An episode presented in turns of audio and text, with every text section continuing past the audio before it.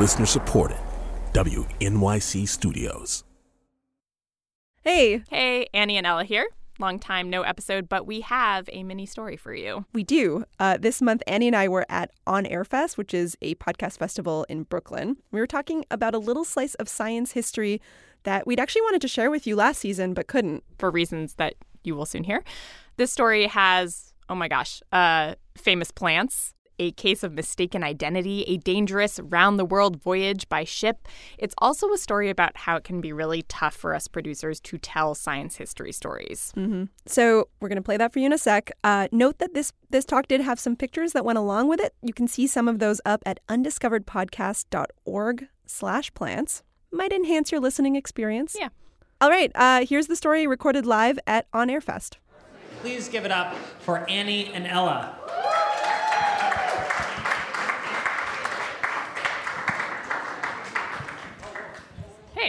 Hey, these work. Awesome. I'm Annie. This is Elah. Elah. We are the co hosts of a show called Undiscovered from Science Friday and WNYC Studios. Undiscovered is a science podcast, but a lot of the time it is also a science history podcast because we love old stuff. We do love old stuff. We also hate old stuff uh, because covering science history can be really, really frustrating. You can feel like you're cycling through the same handful of names over and over again, like Einstein. Um, Perhaps you have heard of the man. Einstein did some cool science, but he's been super, super well covered. At, at Science Friday, we get all these free press books in the mail. Way too many of them are about Einstein. So we, we did a quick search for, for books about him, and we found books about old Einstein, young Einstein, thinking like Einstein, walking with Einstein, Einstein going on vacation, Einstein's war, Einstein's greatest mistake. And actually, just two days ago before this talk, Annie walks over to me and she's like, Look at this. Einstein's wife. because women are also involved in science. and I was, I was joking to Elah, I was like, someone out there is working on a manuscript for Einstein's favorite pair of tube socks. And we were like, wait a second, this is, this is our ticket to the New York Times bestseller list. And we uh, quickly threw together A this little cover mock-up. art, this title, His Life, His Times, His Tube Socks. We thought maybe and someone might write it was an unflinching examination of a man who refused to toe the line. Anyway, Um, it was pretty good. Except, slight problem, um, this particular angle has also been covered. Quick Google reveals this article. This is not facetious. This is an article about the fact that Einstein preferred to go barefoot and what this means about the nature of scientific inquiry. Not satirical. So it can start to feel like all of science history is is just Einstein. Um, sometimes it's also Darwin, Galileo, and then if we want to, you know, have diversity, we throw in Marie Curie occasionally. Uh, so when we heard about someone named Jeanne Baret, we were really excited because first, uh, she's a woman. Two, she was someone that we hadn't heard of, which was pretty cool. And she actually had what sounded like a really good story. Yeah, so if you also have never heard of Jeanne Baret, she was a botanist in the 1700s. She was also the first woman we know of to completely circumnavigate the globe. She sailed from continent to continent collecting plants for science. Uh, and how did she do that at a time where it was literally illegal to be a woman on board a French naval expedition? She disguised herself as a man. And there she is in her manly pants.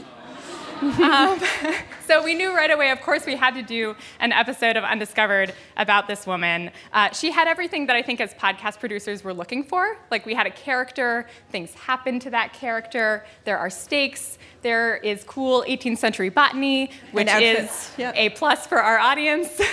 um, so we knew we, we had to do this. And we really tried very hard to tell Jean Baret's story on our show. And we ended up killing the episode. And this talk is about why we did that. And a little bit about Jean Baret. So first, Yeah.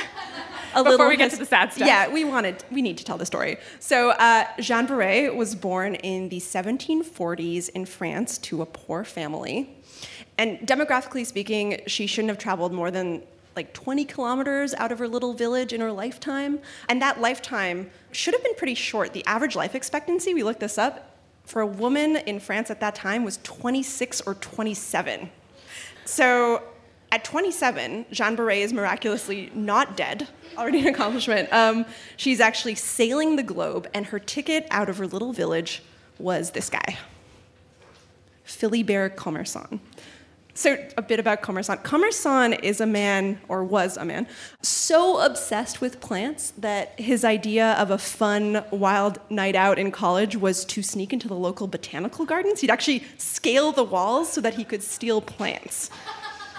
So, Jeanne has the good fortune, or possibly misfortune, you'll see, of being hired as his housekeeper. She's also probably his lover. We have evidence that they had a child together. And when Commerson is invited to be the botanist on uh, France's very first expedition around the globe, Jeanne Baret comes with him. Of course, as Annie mentioned, that's not really allowed for a woman at that time. And so Jeanne Baret binds her breasts. Jeanne becomes Jean, comes to be known on the ship as Commerson's male assistant. Um, and to, together, these two people rack up several lifetimes worth of truly amazing botanical discoveries. They collected ferns in Java, morning glory in Mauritius, carnivorous flowers in Patagonia. They mm-hmm. collect literally thousands of plant specimens. Um, we know that Commerson had some pretty painful leg ulcers, and so Baret often did a lot of the heavy lifting on these collecting trips. One of the things we're told is that Commerson referred to her as his beast of burden. Sweet. Like, cute pet name. Um, and so it's entirely possible that Baret was the one to make one of the most important botanical discoveries on this expedition, and that was the discovery of this plant. Can anyone tell? Do we have plant fans? Yeah. Bougainvillea. yeah. um, this is like a botanical blockbuster. It is, it is, this plant's huge.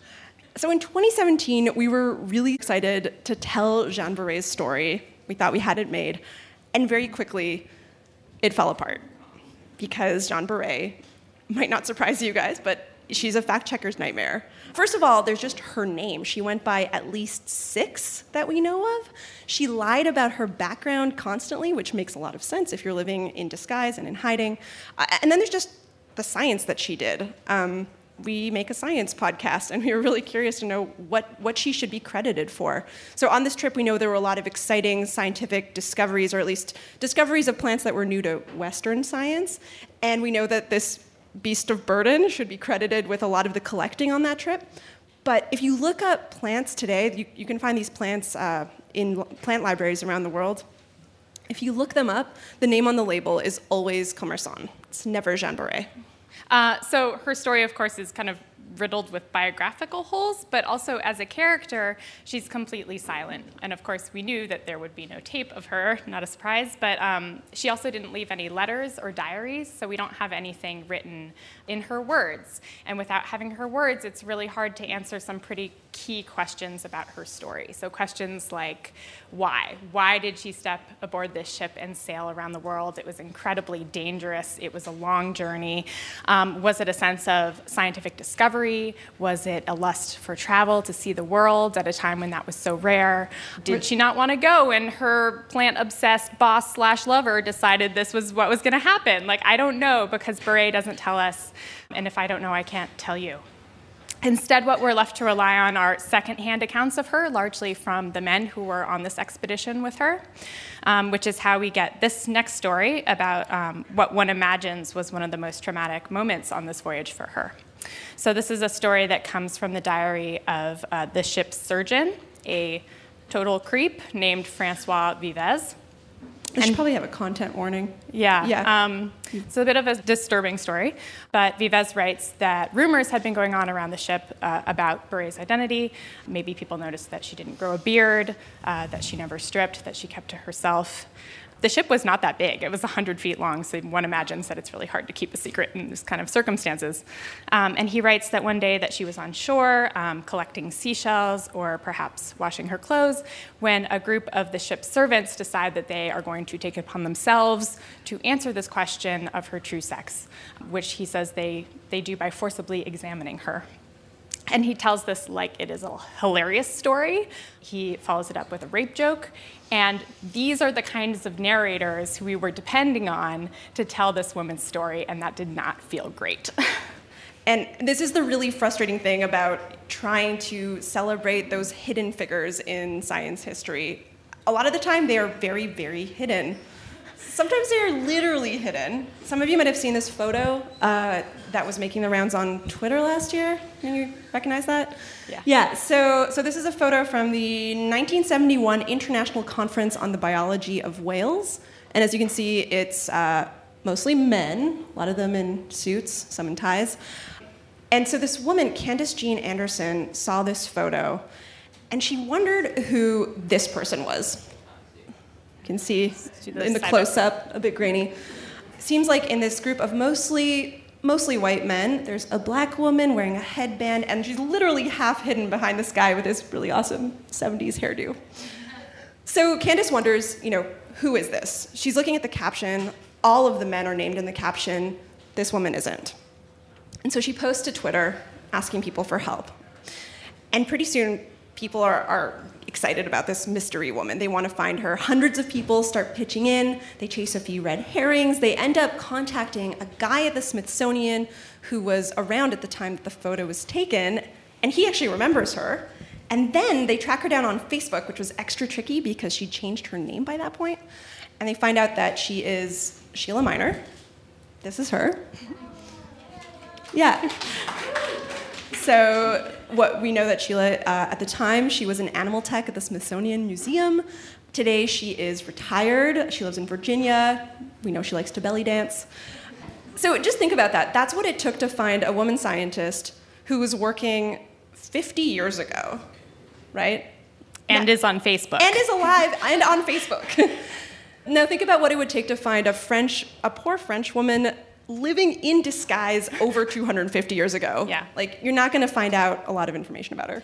So everything about Baret's situation makes it really hard for us to know her or to feel that we know her. And without that information, it's really hard to tell the kinds of stories that I think a lot of us here in this room enjoy making, which are nonfiction, narrative stories about people who are fully fleshed out human beings doing things that we know happened. Um, and so we made this decision to, to not do the episode. And that hurt a lot. It hurt because I had talked to seven people and done a lot of field reporting. But mostly it hurt because, of course, whenever we leave out the stories of the Jean Barets and the Sheila Minors, we are left with this impression that, you know, maybe science history is the story of a handful of white dudes and essentially, and sometimes Marie Curie if we feel like making a point. Of course, this is not just a problem that we run into as storytellers in science. I would bet that if any of you have covered the past in any way, this is uh, you've come up against some version of this kind of hidden figures problem. Okay, so what do we do? This is the solutions part. We're going to do our best. Um, well, one thing we can do, and I think a lot of us uh, as, as podcasters and storytellers are already thinking hard about this right now, we cover the present differently. So if we want someone, you know, someone from the present to be remembered in the future, we get their story down now. We write their names all over the place. Uh, maybe we caption that photo. that could really be that could be a really useful clue to someone down the road. And as for Baret and other figures in the past that we've pretty much have forgotten at this point, we can start to get really creative about how we preserve their names and stories for the future, for another 250 years. So here is what a botanist named Eric Tepe did for Jean Baret not too long ago.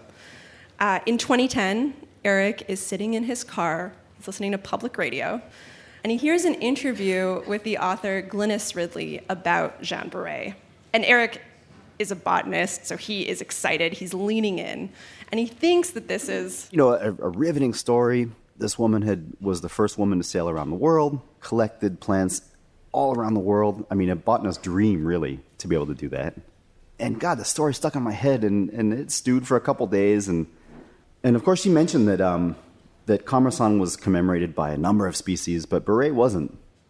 So botanists have named over 100 plant species to commemorate Philibert Commerson. And at this point, Baret had no plants named after her. And Eric figures out, wait a second, I can fix that. Because Eric Tepe had just discovered a new species of plant.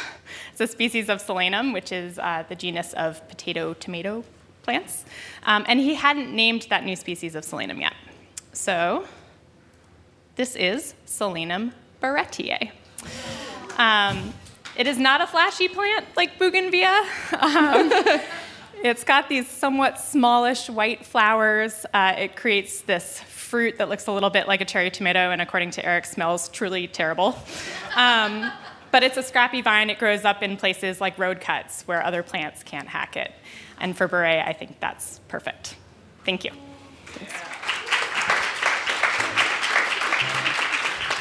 Thank you. Please keep giving it up for them. That was amazing.